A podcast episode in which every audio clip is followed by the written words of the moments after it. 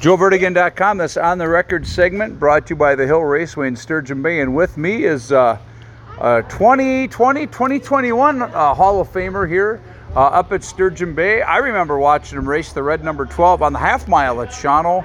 Uh, Randy Gillett from Brussels, is it? That's it your is. technically your correct name. And there was a racetrack there once upon a time, was there not? Uh, yes, there was. There was. Uh, Where was it located specifically? It would have been off the old highway on DK, Okay. and it would have been just as you were coming into Brussels. That was Cy Melchor's land, okay. and that's when they said they had uh, had the old tractor. I remember Buster Pier telling me about it.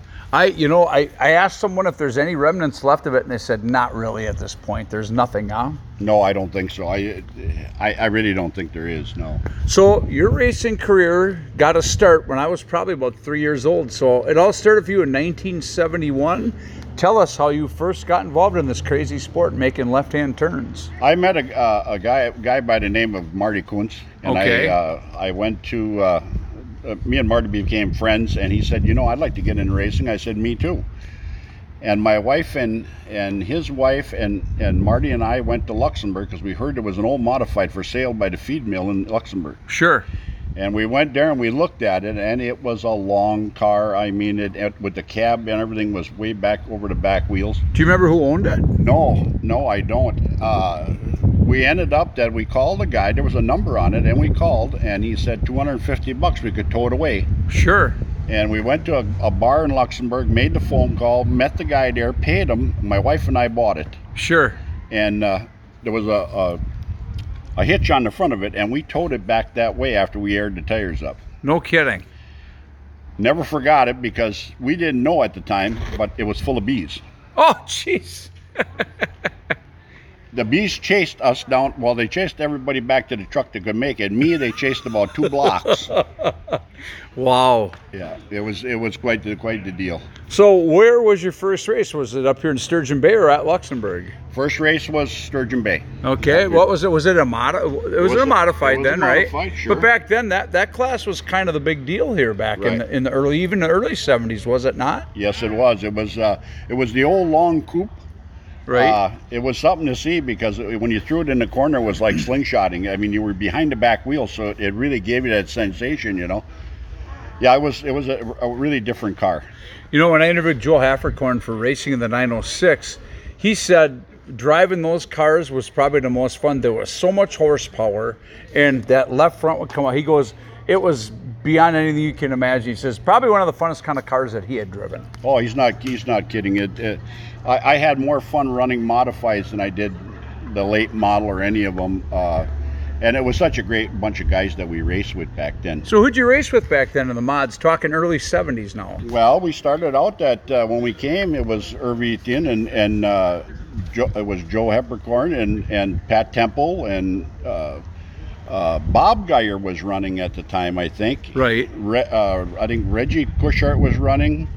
Uh, there was there was uh, uh, Pat Murphy and uh, Dick Gigstead. It was it was all all guys like that. So now, did you was your racing pretty much kind of limited to, to between here up at Sturgeon Bay and then down at, at Luxembourg? Those two tracks, basically. At the beginning, yes, that's where we ran. We ran Sturgeon Bay here, and and and then we went down to Luxembourg every. every So was there was it like a circuit between the two tracks where uh, they ran you know any kind of points deals or anything like that, or were they two specific different different programs? two separate uh, racetrack endpoints. So were they run by uh, clubs or independent promoters at that time?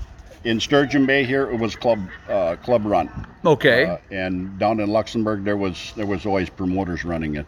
right. So how long did you do the modified gig before you moved into the late models? We went six years for uh, race, racing for Marty. Uh, I flipped one of our, our mods, one one that I really liked uh, at Luxembourg, three times sideways and two times end over end, and destroyed the car. And did you come out unscathed? Yeah, I can't. Well, I did.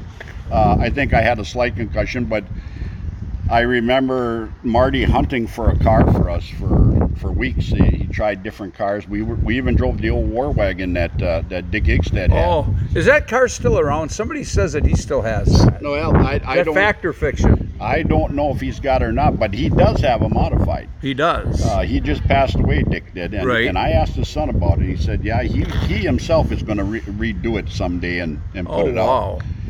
And uh, Yeah, I drove. We drove several cars. We ended up buying. Uh, Wally Massart was getting out of the mods, and he sold the one that Irv was driving. Okay. And Marty bought that car. Okay, so did you ever wheel that car? Yes, I did. That Irv was it was it all everything it was uh, advertised as?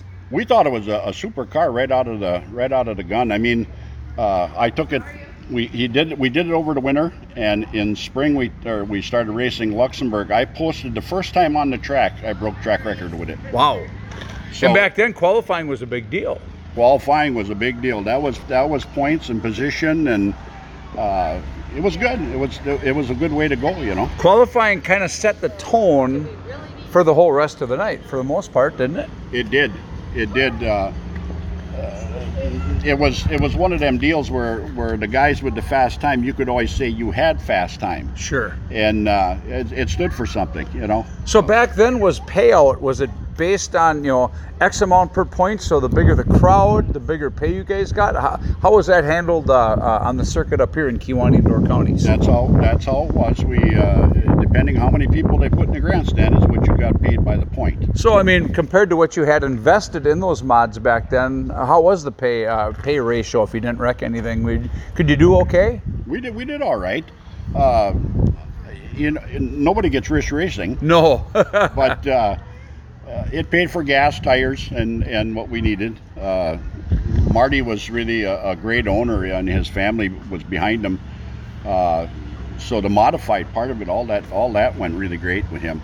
so talk about when you transferred from running a modified to a late model. When did that take place? And, and talk about all that. Well, Marty, Marty decided to get out of it, and his family, and and I could see it. I mean, it was it was it was a very expensive sport, and he had a big family. And the su- the mods around that 81, 82, they were starting to kind of die off a little bit Start- too. s- Starting to phase out now. Now people like Curzon and some others were coming with the pogo cars, and we could kind of see the handwriting on the wall. Right. Uh, I ended up. I wasn't going to. I really didn't have a ride, and and that fall or that that winter, I think it was. I stopped at Eight Balls Pub, which was over at the Cloverleaf Okay. on the way back towards uh, Green Bay, Sure. and I walked in, and who was sitting there but Kenny Tebow? Kenny T-Bond. And- yes. And he uh, he called me over and he says, "Wh- wh- "What are you going to do now? Now that you're done with Marty?" I says, "I said, well, I didn't know." He says, "Well, I'll tell you. You come see me in spring." He says, "We'll go buy a race car." no kidding. Yep. So then you started racing for him. So you were a hired gun throughout pretty much your entire career, right? I, I owned the car for five weeks. That first time that with that old one I bought at Luxembourg. My wife, Right. wife sold that. We sold that to, to uh, Marty, and we never owned a car after that. I just drove. So you ran late models for how many years roughly? Well, till I about six years with with uh, Marty, and then after that we ra- we ran till uh, and that was like seventy one, and and uh, we got out of it in like in eighty two, something like that. Uh, I believe it was when it, when we got out of it. We raced like fourteen years, I think it was. so I remember uh, you coming to Shawano when I was there, you know, 81, 82. So that's the first time I got to see you race, and that was what ended up being your last couple of years doing it. So with the red number 12. But I remember you did run to Hales Corners and traveled some other tracks then. What was that like going to Shawano and racing against guys like MJ McBride and Pete Parker? Oh, that was it, it's a it's a learning experience. I mean, uh, you've got people that uh, that are at the top of their game, you know. Right. You and then you start talking to people like Pete Parker and and and uh, you watch him him come to the racetrack and him and his wife push the car up to do time trialing. I mean, it Yeah. was it was really something. So you've been out of it for a while now. Your son Shannon's involved. What role, if any, do you have with his racing operation? I'm I'm just the guy that cheers them on. I Right. mean, uh, we talk about strategy as far as uh, setups go and that, but he's uh, if I would have had him on my crew at the way he is right now, I, I don't know where I would have ended up because he's uh, he, he- he's very good at what he does in, in all the setups and and uh, he's very good at, at all of that. Sure. Randy Gillett, uh, driver of the 12 and a Hall of Famer up here at the Hill. Hey, good talking to you and enjoy the racing program tonight. Thank you, Joe.